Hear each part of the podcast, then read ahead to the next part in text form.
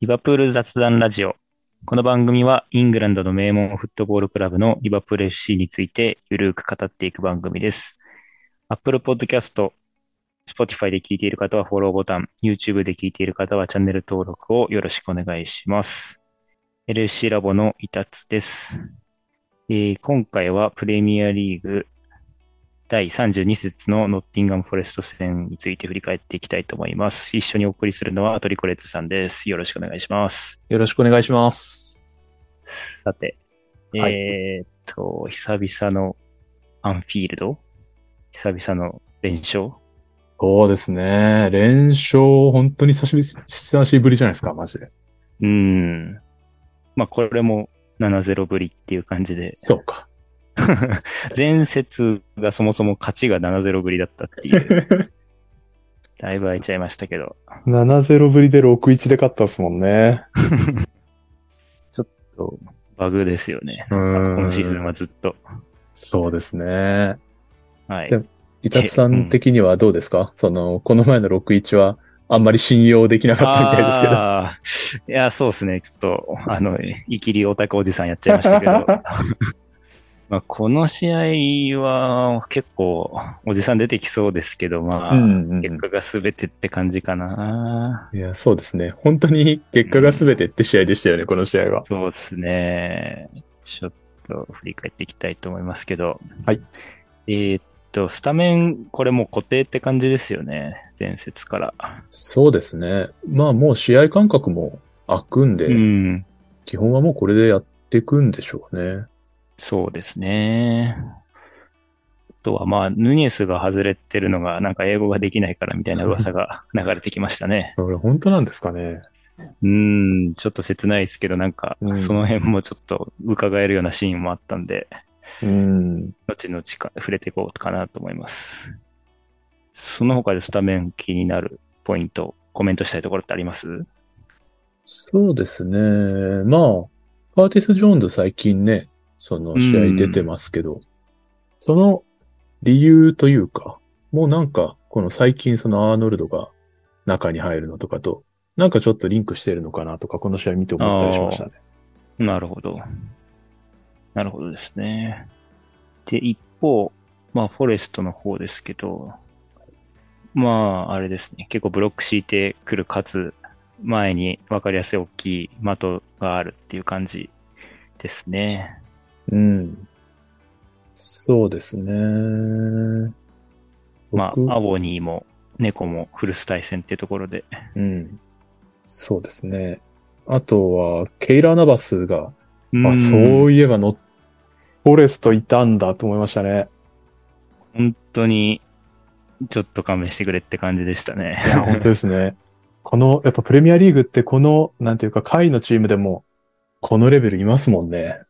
いやー、魔境ですよね。ちょっと触れようと思ってましたけど、プレミアはちょっと怖いですよね。うんはい。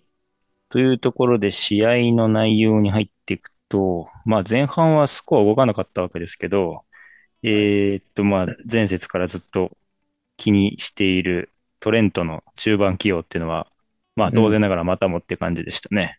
そうですね。もう、これも今後やっていくんでしょうね。本当に。うん。まあ特に相手が引いてるから、なんというか気にせずその位置を取ろ取ってるというのか、言うべきか取らざるを得ないというべきかわかんないですけど、うんうんうん。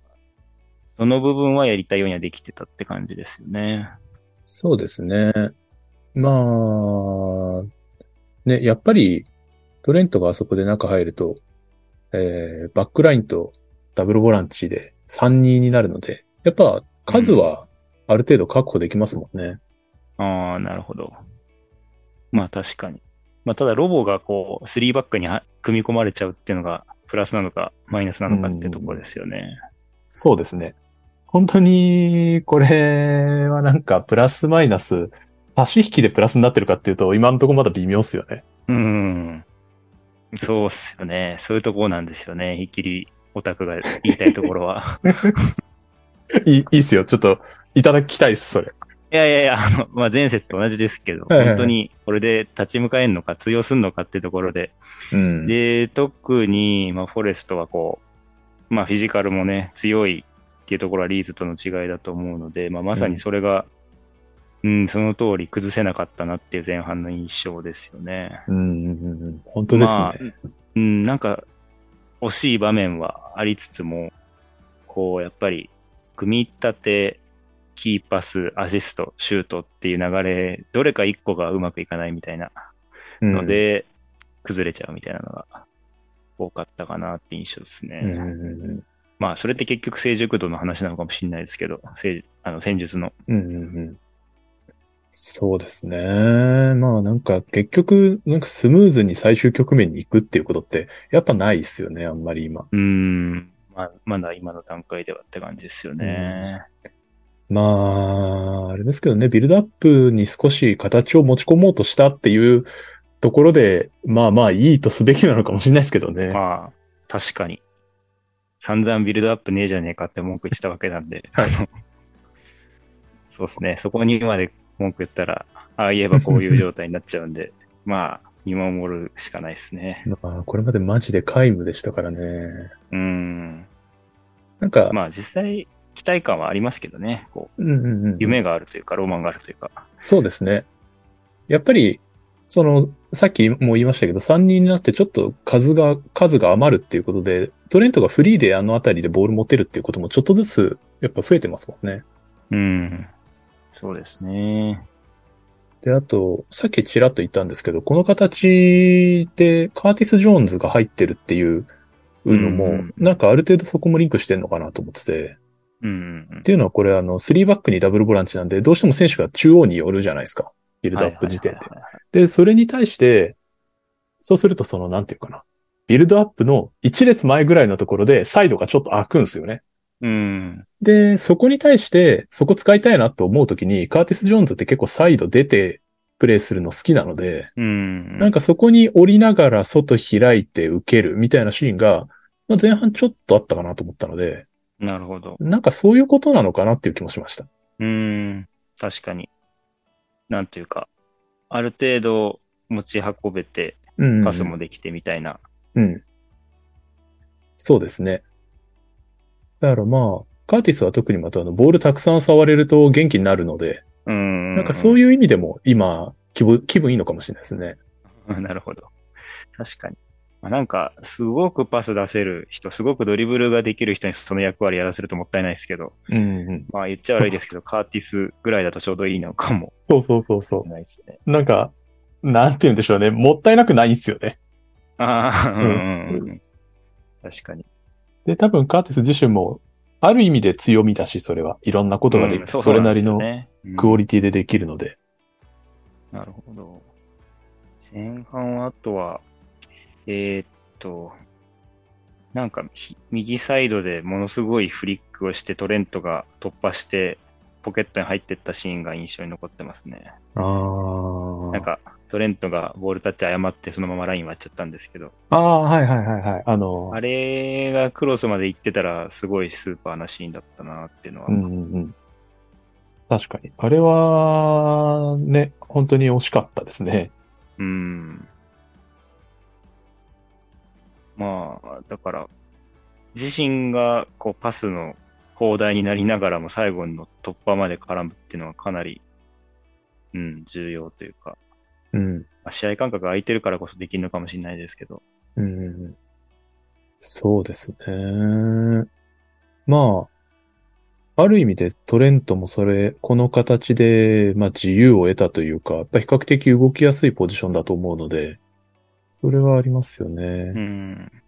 なんかそれで言うと、プラスでその右インサイドハーフのヘンダーソンをどう使うかっていうのまたちょっと曖昧になってる感じもしますけどね。そうですね。そこは、この話で議論になる場所かなと思いますね。うんうんうん。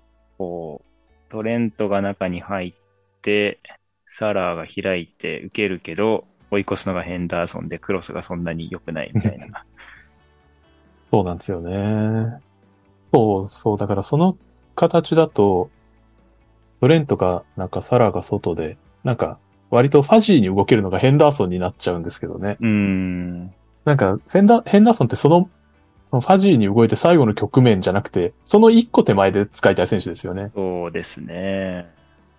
うん。なんか、優勝したシーズンとかの変動だったらまだ良かったかもですけど、うんうん。今の変動はそうだとちょっとね、そこはもったいない感じはありますよね。そうですね。まあ、そうですよね。もともとの仕事自体は結構その、二人の、なんていうか、穴埋めをたくさんしながら、走り回ってボール触ってっていうタイプのプレーしてたと思うので、うんうん。多分本来の、本来のっていうか、まあ少なくとももう2、3年前の適性は一番あったのかもしれないですけどね。そうなんですよね。うん。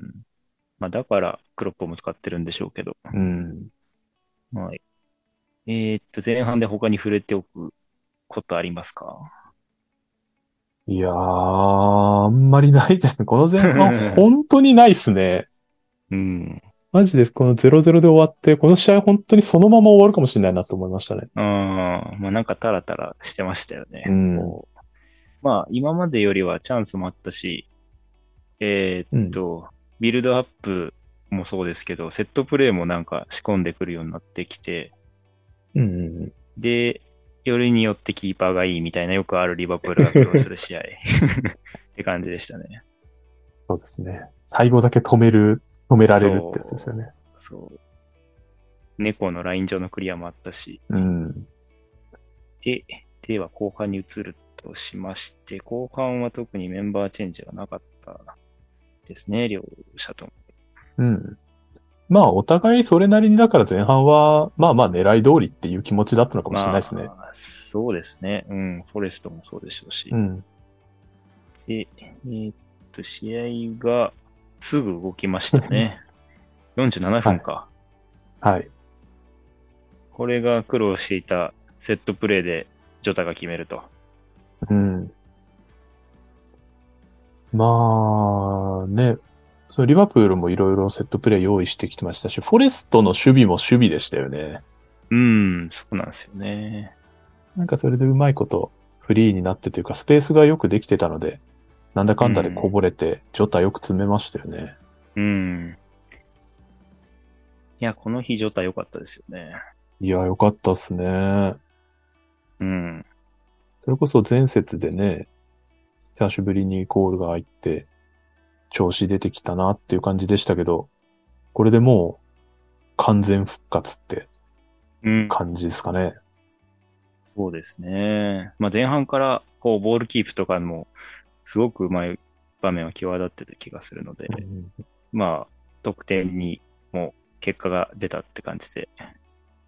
で、えーっと、まあ、先制点取れれば強いというのが僕の持論なんですけど、で、えーっと、リードしてる時間が長ければ長いほど良いっていうのが拓也さんの持論なんですけど、はいえーっと、たった4分で追いつかれてしまうと。うーん。なんか、ね、難しいですよね。逆にその先制点取った後に、リードしてる時間が短いと、短ければ短いほど雰囲気悪くなる瞬間もありますよね。そう、そうなんですよね。なんか、プラマイゼロなはずなのにマイナスみたいな。うんうんうんうん。結局かというか、うんなんか、ぬか喜びだった感がすごい強くなっちゃうんですよね。ぬかなんですよね、今シーズンのテーマ。 でこの視点結構ロングスローからってことになるんですかね、結局。そうですね。これもそうだと思いますね。意外とスローインってね、なんていうか、相手の隙つけますよね。こう、前節のリーズ戦のリバプールの得点シーンで好きだけど、3点目ぐらいかな。なんかもう簡単に、えっと、そのスローインからはいラインブレイクみたいなのが起こっちゃった場面とかあって、うんうんうん。リーズはちょっと緩いなと思ったんですけ ど、似たような形でやられちゃいましたね。いやー、まあこれは確かにちょっとスローインの飛距離はちょっと予想してなかったかもしれないですけど、このタイミングあーまあでそ。こが大きいかもですね。うん。まあでも。も、この後、この試合苦しめられるわけですけど。はい。そうですね。まあでも、この結果だけ見るとちょっと、コナテ中途半端になっちゃったなっていう感じは否めないですね。最初に流されたところ。なるほど。その後はもうなんていうか、あそこで先手を取られちゃうと、もう後手後手にならざるを得ないっていうか、まあファビーニョもちょっと、いまいちですね。落とされた後うのん反応は悪かったですね。ああ、確かに。意外とボール見ちゃってますもんね。うん。で、よりによって、猫ウィリアムスが走ってくると。そうですね。猫はすごいでもリスペクトをしてくれましたね。まあ、そうですね。これ、よりによってロボに当たって入ってるっていうのが、あれですね。うん。前半から結構バチバチやり合ってて、なんかロボが、うすごい短い距離で裏街道みたいなの して、はいはいはいはい。猫を抜こうとしたシーンがあって、あれ結構猫に挑発じゃないかなって思ったんうんですけど、なんか、それの意種返しみたいな得点だなとかって思ってましたね。うん。久しぶりに裏街道っていうの見ましたよね。 確かに。あんまやんないですからね、今で。うん。まあ、これはでも本当思い切って打つと、ゴールが入るっていう感じですね。本当ですね。前半と打って変わって、突然打ち合いになると。うん。で、また4分後に勝ち越すわけですね、リバプールが。はい。またジョタが来ると。これはまあ、タッチからシュートまではもう、フリーとはいえめちゃくちゃうまいですよね。いやー、ほんとっすよね。この、うん。膝で一回落ち着かせる余裕そうそうそううそうそう。そこの、ももう、うん。ここの受け方うまいですよね。そうの、ん。なんか、下手な人は多分慌てて振っちゃいますよね、あそこ。うん。いや、なんでこんなフリーなんだっていう。 本当ですね。うん。フォレスト、セットプレーマンツーだと思うんですけど、基本。うん。あの、ちょっと一人、なんていうかスクリーンというか、ブロックするだけで、すぐマンツーが剥がれちゃうあーので、なんかそういうシーン結構いっぱいあったのうで、んうん。そうですね。うん、先制点もそんな感じですね。そうですね。そうそう。からなんというか、うん、もう少しその、ゾーン的な発想というか別にマンツーでもいいんですけど、なんか受け渡しはもうちょっとちゃんとした方がいいのかなとは思いますけどうね。んまあ、にしても、ジョタ、ほんとシュートうまいっすね。いや、すごいですね。これはもう、なんていうか完璧な状態の状態ですよね。うーん。前節もボレーあったし、うんうんうん。よく決めますよねう。ん。左足ですもんね、まあもうーん。う。ロタに関して右左の、あの概念ってあんまりないかもしれないですけど。うーん。うん。クラブも終わった後に、右足、左足、頭で何点決めてるかみたいなグラフィック出してたぐらいなんで、ううほうんんと多様ですよね。やっぱ、ジョタの良さってそこですよね。うん。本当に、どのシチュエーションでもシュートまで持っていけるというか。うん。いやー、まあ、これは完全復活と言っていい活躍でしたよね。いや、素晴らしかったと思いまうす。ん。はい。しかし、また、たった12分で追いつかれると。うーん。なんかやっぱその辺が、今年のリバプールって強くないんだなって感じしちゃいますよね。いやまさかこんな打ち合い、まあなんて言うんですかね。まあ言っちゃ悪いですけど、こう、しっかり勝てると思ってたので、うんこんなに苦しむと思わなかったですね。そうですね。なんか、こういう試合にしちゃいけなかったですよね。で、これがセットプレーからで、まあ、ギブス・ホワイトに似たようなボレーシュートを決められるわけですけど、うん。これが、あの、まさに最初に、えーっと、ヌニエスがどうのって話なんですけど、うん。そうですね。あの、ジョタの点の後、ヌニエスとシアゴが入ってるわけですけど、まあ、あれなんですよね、こう、セットプレー始まる前にヘンドがヌニエスにマークの指示出ししてるんですけど、うんで、なんかその仕草もなんか英語が伝わってないみたいな感じで、最後ヘンドが押すような感じでヌニエスにマークあっち行けみたいな感じでやってるんですけうんうんど、まあなんかコミュニケーション取れてねえなと思ったら、ヌニエスが開けたとこに決められたんで、なんかもう、 踏んだり蹴ったりというか、ヘンドどんな気持ちだったんだろうなっていう。そうですね。それこそね、その、やっぱ、こういう声かけ大事なのって守備時ですもんね。うん、確かに。いいや、本当やるせなかったでしょうね、変なとしては。やー、見ててふく、もう本当に嫌なことに嫌なことが重なって、もやもやしましたね、これは。ん、そうです ね。これ、ちょっと完全にバイタル開いちゃってますもんね。うん。跳ね返りとはいえ、まあでもこれで終わらないのが この試合というか、 はい。またたった3分後に、うん。またまたセットプレーでリバプールが勝ち越すと。うーん。なんでしょうね、これは。ただこれサラめちゃくちゃいいっすよね。いいっていうかまあ強い。うん。そうですね。やっぱりサラハって、何でしたっけアーセナル戦かなんかかなもうなんかすごい引っ張られてたけど、倒れなくて、まああー倒れたはいらはい PK だったかもしんないけど、みたいなシーンありましたけど、はいはいはい。こういう時のサラーの強さって尋常じゃないですよね。うん。まあフォレストからするとダメダメだったマンツー頑張ったけど、うん。サラは倒れなかったとい うか、止めれなかったって感じで、そうですね。もう、なんていうか、なんですかね。もうシュートスピードめちゃくちゃ速いし、ポストの内側当たったからなんかもう、ナバスも動く動けてないですもんね。うん。うんそうですね。これは、まあ、キックもぴったりでしたし、あそこで合わせられちゃったらもう無理ですよね。うん。いや、その弾道がすごい気持ちいいゴールでしたね。うん。そうですね。多分、フォレスト的には、これ、ニアで弾きたい感じかもしれないですけどうんね。なるほど。サランに入る、うん、手前ぐらいで、あそこにディフェンダーが一人いるべきだと思うんですけど、うん。なんかそれもごちゃごちゃしちゃってますね。うん。でもまあ、キックとサラーの強さがよく出たゴールだと思います。まさかのリバプールがセットプレーで3得点という。うーん。本当ですね。またこの試合、その相手の2本もロングスローからなんで、全あ部ーセットプレーっちゃセットプレーなんですよね。確かに。そうですね。うん。なんかすごくこの試合っぽいというか、うん。なんかお互い決め手を書く中で、それでもなぜかシーソーゲームになったっていう不思議な試合でしたね。うん。いや、なんかいまいち評価しづらいんですよね。うんしかも、アンフィールドでこれなんで、そうですね。はい。はい。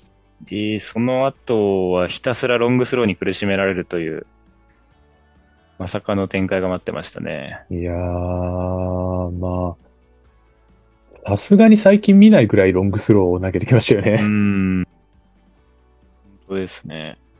いやーでもなんか、水沼さん解説がおっしゃってたので、なるほどと思ったのは、こう、弾速がないからこそクリアしづらいっていう話が、うんあのー、学びでしたね。うんうんうん。なんか、あ結構ゆっくり。り入ってくるから、スローインってどうなのって思ってましたけど、うんうんうんかえって、コナテとか大工とか、クリアしづらくて、結局、こぼれてみたいなうん。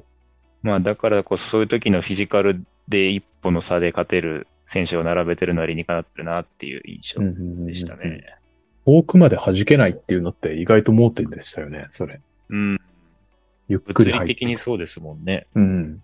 速いボールほど早く跳ね返せるわけなんで。うん。反らしても多分飛距離出ないでしょうし、うんそういう利点はあるんですね。でも確かにそう。こはのいロングスロー、あの、助走ゼロじゃないですか。確かに。背筋だけで投げてるんですよね。だからなんか、ううん普通ロングスローってもっと長い助走を取って、なんかスロングスローすごい人って矢みたいなボールが飛んでくってイメージあったけど、なんか、ああ、助走つけないロングスローなんだと思ってたんですけど、そういう良さもあるんだなと思いましたうね。んそうか。新しいタイプのロングスローっちゃロングスローですね。うん、そうなんですよ。なんかあんまり見たことない気がするんですよね。うん。あ見なの、かって。 うん。どうでしょうね。ロングスローワー界では今後注目の、いや、すごい身体能力ですよね。 すごいですね。助だから走なしで。背筋がすんごいんでしょうね、多分ねうん。なんか、ちょっと脱線するんですけど、あの、日本の高校サッカーとかでも、必はいはずいそのロングスロはいはいーはいはい。論争って起きるじゃないですか。はいはい はい。あれ、どう思いますいや、でも、なんかツイートしてる人いましたけど、こうやってプレミアでリバプールを脅かしてるわけなんでうんうんうんうんうん、あながちその間違ってないことが証明されたかなって感じですよね。うんうんうんそうですよね。もうなんか、うんそもそもロングスロー自体、まあ戦術の一つというか、っていうのはありますし、うん。実際プレミアのレベルでも、ああいうスローワーいるとやっぱ恐ろしいんですよね。うん。まあ、だから結局そのスクランブルを起こして、運の要素が強いから、教育のレベルでは推奨されない意見が出てくるんでしょうけど、うん。まあ、でも、なんだろう。相手とフィジカル勝負みたいになったら全然それは運じゃないよってところかなと思いましたね。うんうんうんうん。そうですよね。確かになんかその高校サッカーの現場で、このロングスローが、まああんまり好かれてないというか、まあ外野からあんまり好かれてないのって、それこそその教育的じゃないっていうところですよあーね、多分。なるほど。まあ実際その、あの、実際のサッカーでは通用しないみたいな、まあ、プロでは通用しないみたいな意見も多分あると思いますけど、それに関してはこのね、プレミアリーグで証明されちゃうともう反論がないと思うので、うん。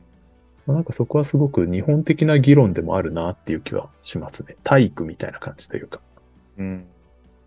まあ、どこに重きを置くかっていう話かとは思いますけど、うん。いろいろ考えさせられるシーンでしたねい。や、本当ですね。うん。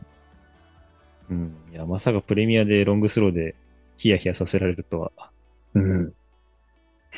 さすがに、それこそなんか、その高校年代でロングスローが、あの、有効な理由ってなんかセンターバックとかゴールキーパーが、それほどじゃないから、うまく弾けなくあてースクランブルが起きるんだみたいな意見も聞いたことあるんですけど、うんでもファンダイク、コナーってアリソンいるチームで脅かされるんだからもう関係ねえよなと思 って。確かに。本当です。うん。もうこれ以上ってなかなかないので。うん。やっぱり有効な人が有効に使ったら、有効な戦術なんだなって感じですよね。うん。そうですね。で、えーまあ、そのまま試合は選手交代等ありましたが、なんとか守りきって3対2で勝利ということになりましたね。はい。うん。なあ、結果が全てですね。そうっすね。うん。いや、だからなんだろうな。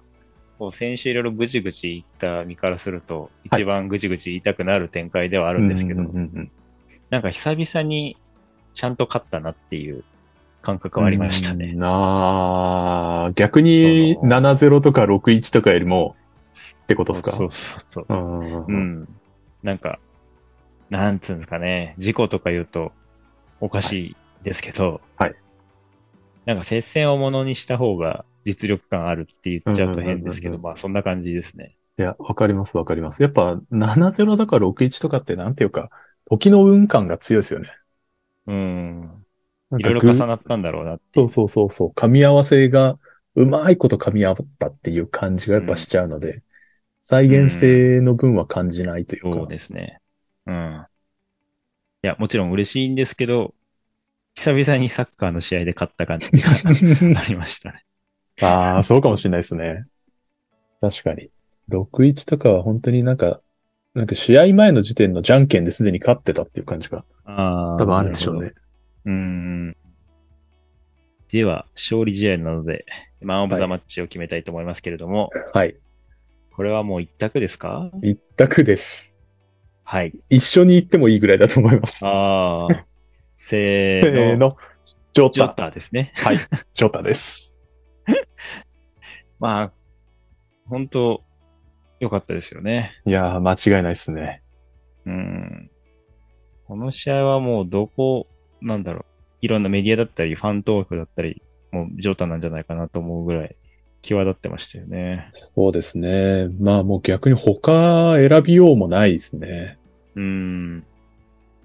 まあ、2ゴールっていうもう結果が全てを物語ってると思いますし、完璧に調子よか良くなってきましたね。いやー、頼もしいっすよね、こっから。うん。いややっやっぱりああいう、、なんかどんなシチュエーションでも決められる人って、なかなか今シーズンきいなかったので、うん。一番今欲しい、とにかく点が取れる人が来てくれたのは嬉しいですね。うん。全然ハットトリックもいけそうでしたもんね。うんうん、そうでしたね。うん。ナバスじゃなければって感じで。 試合を通しての印象だとカーティスはどうだったですかね。うーん、後半入ってからやっぱちょっと印象なくなっちゃいましたね。うん、ですよね。うん。なんでしょうね。ちょっとそこ具体的にどう変わったのかとかあんまり把握できてないですけど。まあ、後半入ってすぐ点入ったのもちょっとあるかもしれないですね。うん。なんか、もうちょっと試合が動的になっちゃったというか。そうですね。確かに。なんかう飛び道具ばっかになっちゃいましたもんね。そうそうそうそううん。なんか、前半言ったみたいに、そのなんか、仕組みというか、噛み合い、組み立てみたいなところだと、カーティス多分、輝けるスペースがあったんだと思うんですけど、なんか、後半になって、すぐ点入ってからもう、ボールがどんどん動くようになっちゃうと、逆に絡みにくくなってきちゃいましたね、多分。うん。まあ、ある意味、ううんん。その辺も課題っちゃ課題ですよね、多分、カーティスとしては。ああ。そういうなんかスクランブルな状況の中というか、ななんかボールが自由に触れない時にカーティスがどうするかっていうのって、ちょっと、なんかあんまり、そういう時にいいプレーするカーティスってそんな見たことないから、まあボール触ってないから当たり前なんですけど、うんはい、いや、なんか、この2試合で結構カーティス復活論みたいなのも湧いてた気がするので、それがしぼんじゃったかなと思いますけど、まあ、試合展開によるところが大きいってとこかなって思いましたね。そうですね。うん。次の試合もなんか、なんか見てあげたいかもって感じですね。そう試合がごちゃごちゃしちゃったんで、このトレンはいはいはトボランチコンバート問題もなんか後半吹き飛んだ感じがうん。 あるんですよね。そうですね。そんな問題じゃなかったですもんね。なんか、ごちゃごちゃしちゃって。うん。ああ、そうだ。一個、もう一個思ったのは、そのトレンチ、はトレントボランチ問題。はいはい。で、あの、 右センターバックがコナテだっていうのも、なんかもう一個、なんていうか、それをやりやすくしてる要因の一つかなと思ってて。やっぱりどうしてもその、右サイドバックが絞るんで、右サイドの裏って開くんですけど、やっぱコナテスピードあるし、まあ対人も強いし、今すごく調子いいので、なんかそのコナテが右に行ってくれることでどうにかなってるっていうのはあるかもしれないですね。うーん、なるほど。しっかりカバーしてくれるそバうッそクうグラウンドがあってそうそうってことですね。多分右センターバックマーティップだったら無理だと思うんですよね。あーなるほど。ちょっとさすがにスピード的に間に合わないというか、カバーエリうアん狭くなりすぎちゃうし、というのもあって、まあ、コナテの充実もなんか関連してんのかなっていう気もしますなね。るほどね。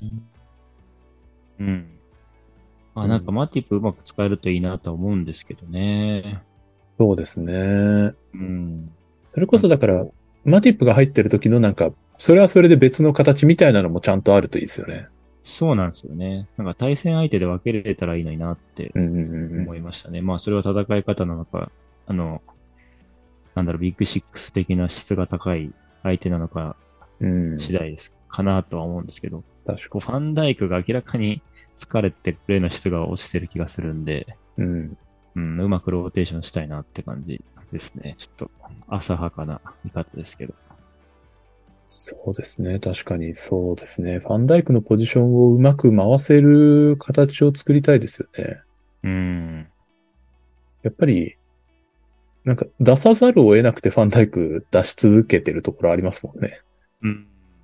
そんな感じはしますね。うん。やっぱり彼的にも多分マックスのポパフォーマンスじゃないってことは気づいてるだろうし、うんうんでも他の手立てがないというか、やっぱり総合的な能力で言うと、まあ、一番今のところまだ高いのかなっていう気するので、まあ、こうなってかなり肉薄してきたと思いますけど、今 うん。う。ん。こなて絡みで言うと、前節終わった後は、久々にこなてアニメ自負見れて、まさかの、あの、新作というか、はい。鬼滅の刃が出てきて、そうですね。今までドラゴンボールか進撃だったんですけど、うんう新作来たって喜びがあった話をしたかったんですよね。あなるほど。で、今回はちょっとやっぱり、ないっすか失点したからあーなかったんですよね。か。それはちょっと残念ですね。 新作出るんですね、ちゃんと。いや、そうなんですよ。ちょっと、いや、あの、界隈では湧いてました、これは。あのえー、界僕が界今隈、さ定めた、定めた界隈ですけど、あの界隈ってその何の界隈なんですかそれ。この手アニメを楽しみにする界 隈。 確かにこれまでだって結構何年かいて初ですもんね。これまでずそうなっんとですよね。その二つだったのに。うん。鬼滅も見るんだっていう、ちょっと、うんまた喜びが。確かに。この手アニメの次の予想。うーん。まあ、一番あるのは呪術回戦。おー、なるほど。なるほどの意味もよくわかんないですけどね。いや、ちょっとうなるコメントでしたね。いや、なんかね、なんだっけな。い、や、最近、だから、鬼滅も始まったじゃないですか、シリーズが。だはいはいはいはいから、それに影響されてるのかなって僕は勝手に思うんで、なるほど。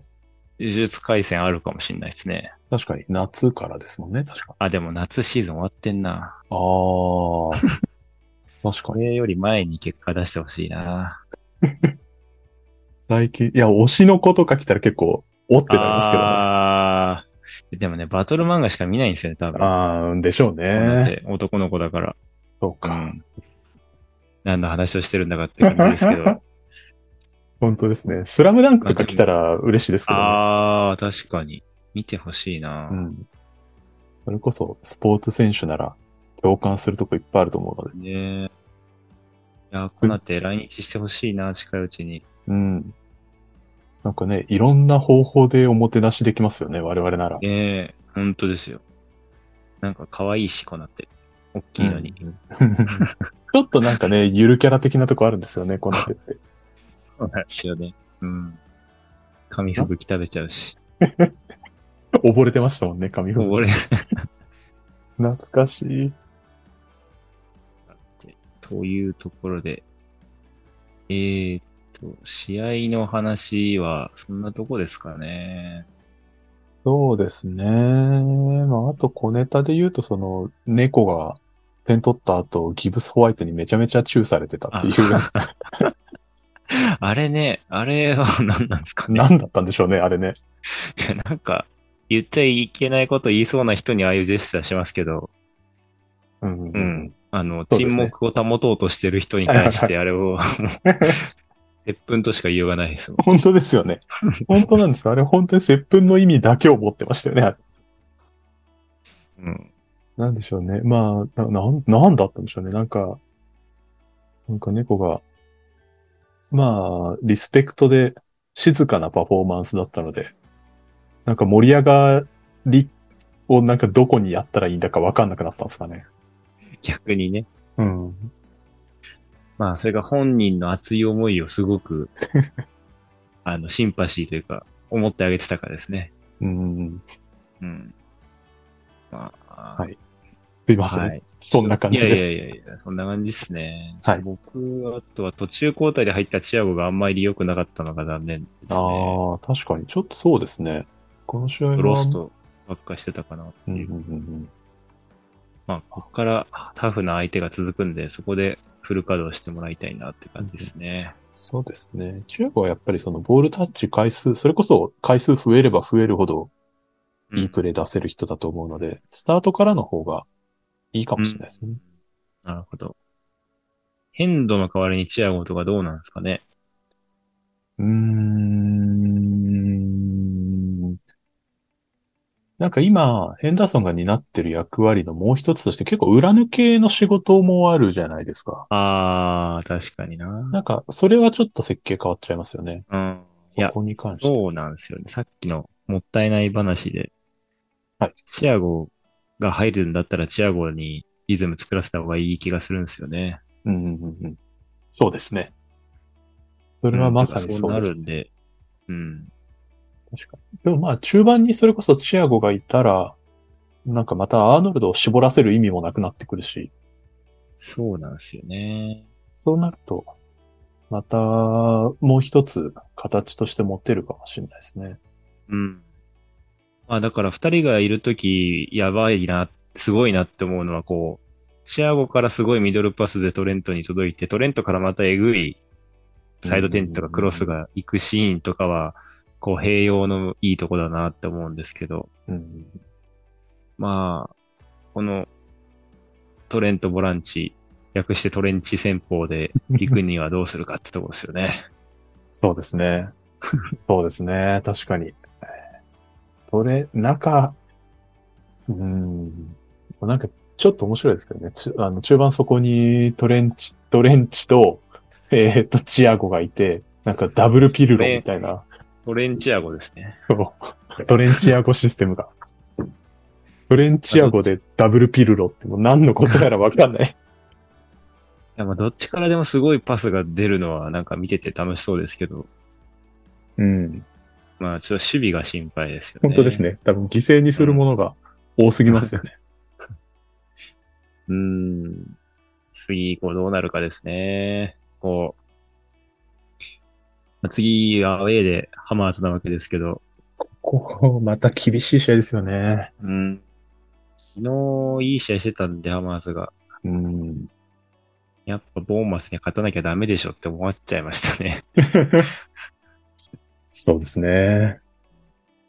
しかも、これまた日程開かずに来るんで、ちょっと怖いですね。確かに。そうか。こっからはちょっと、そうか。連戦続いちゃうのか。あ、そうなんですね。そうですね。うー。うんん。でもやっぱ現状、反現状というか、まあ先のこと考えると、この辺はもう落とせない試合しかないですもんね。そうですね。リバプールはもう全勝するしかないので。うん。で、昨日、こうニューカッスルを引きずり下ろすべくスパーズに期待したんですけど、ちょっととんでもない試合になっちゃったん で、い全然でしたね、マジで。やー、怖いっすね、プレミア。なんか、ニューカッスルが強いっていうこと自体は僕個人的には結構悪くないと思ってるんですけど、うんうん、 リバプールより強いっていうのはちょっとなんかなっていう。 そうですよね。ご都合主義なんで。本当ですね。ここは、うん。いやーでもなんとかなんないかな、とは思いつつ、まあその、リバプールより上にいるチーム同士の対戦もあるんで、ことがうまく運ばなくもないかなと思ってるし、アンフィールドでの試合の方が残り多いので、まあ1試合ですけど、うんトリコさん的にはどう見てますかうーん。確かに。いやー、それこそこの2試合前ぐらいまではもう絶対無理だなって思ってたんですけど、うん。うーん、思ったよりいけんのかもしんない。 もう意外と、意外とですね。なんか、うん、やっぱ今シーズンのリバーカも、今シーズンのリバプールに関して先を予想するっていうことの難しさがえぐくてですね。確かに。確かに。ので、もうなんか調子が良くなってきたぞっていうところでも、あとはもう勢いとお祭りでどうにかなってくんないかなという。ところですね。そうですね。うん、でもなんかそう、いやどうにかなってくんないかなって思えるような状態にはなったかなっていう気がしまあす。あ、確かに、確かにですね。最近は順位表を見る機会が増えたんで、 僕もそういう気持ちです。はい。そうですよね。ちょっと前までやっぱ順位表見なかったっすもん。そうです ね。全然見なかったですね。うん。まあ、次大事ですね。まあ、いつも言ってますけど、うん。このアウェーだし、ハマートだし、うん特に強かった去年もアウェーでは負けてるので、っていうところと、トレンチシステムを使うのか、通用するのかってところ非常に注目したいと思いますね。はい。そうですね。まあ、それこそ、まあ、ハマーズ今順位はあれですけど、まあ、それこそ去年も負けてるし、うんそろそろそのぐらいの相手に対してこれがどうなるのかっていうところは、気になりうんますよね。そうですね。うん。まあ、アーセナル戦である程度、価値は見せかけ、見せる、ん見せ、うんうんうん出てたんで、まあ、結果は引き分けでしたけど、まあ、悪くはないのかとは思ってますけど、まあ、やっぱアウェーでってところですよね。うんあとはそれこそこの試合のユニフォームが 何になるかですよね。 あ、そうでした。多分、ラストチャンスかも、白着るなら。いやー、難しいですね。白で勝ちたいっていうのもやっぱありますしね。あるけど、なんか呪いみたいなうん言われてますからね。そうですね。はい。ちょっと、ユニフォームも含めて注目というところですね。はい。いい、そんな他ありますかこの試合。今後、今後に向けても含めて。うーんルイス・ディアスはやっぱ明るい材料ですよね。ああ、戻ってきましたね。うん。まあ、まだそれこそ、これまでの調達みたいにちょっと、まあ、出場時間も増えてないですし、うん。どうなるかわかんないですけど。まあ、でも多分今シーズンはあとはなんか、ジョーカー的な使われ方になるのかな。残り試合も少ないですし、うん。なんか、今からディアスを先発に組み込むのもちょっとなんか、それはそれで、ある意味ちょっと大変というか、うん。ので、まあ、ジョーカーとして、まあ、突破力見せてくれると、大きいですよね。うん。いや、さっきおっしゃいましたけど、この予測しづらいリバプールの極みだなっていううんところ。で、なんか後半の最後の方から、チアゴ、ディアス、ヌニエス出てくるとか結構えぐいですよね、相手からしたらね。そうですね。だから、やっぱ、ベンチはもう怪我人もだいぶ減りましたし、いい選手いっぱいいますもんね、今。うん。いやー、これで帳尻あったら面白いんだけどなそれはマジで熱いですね。このシーズン後半に、急激に合ってきそうな感じもちょっとありますよね、やっぱりバックルって。ね、そうなんですよね。シーズン前があるだけに。うん。はい。じゃあ、見事な巻き返しに期待というところでですかね。はい。はい。えー、では、今回は以上ということで、感想などは、ハッシュタグリバプール雑談ラジオをつけてツイートしてもらえると嬉しいです。この番組は、リバプールを日本一応援するのが楽し楽しい欧州サッカークラブに、というミッションで運営している LFC ラボがお送りしました。それでは、また次回。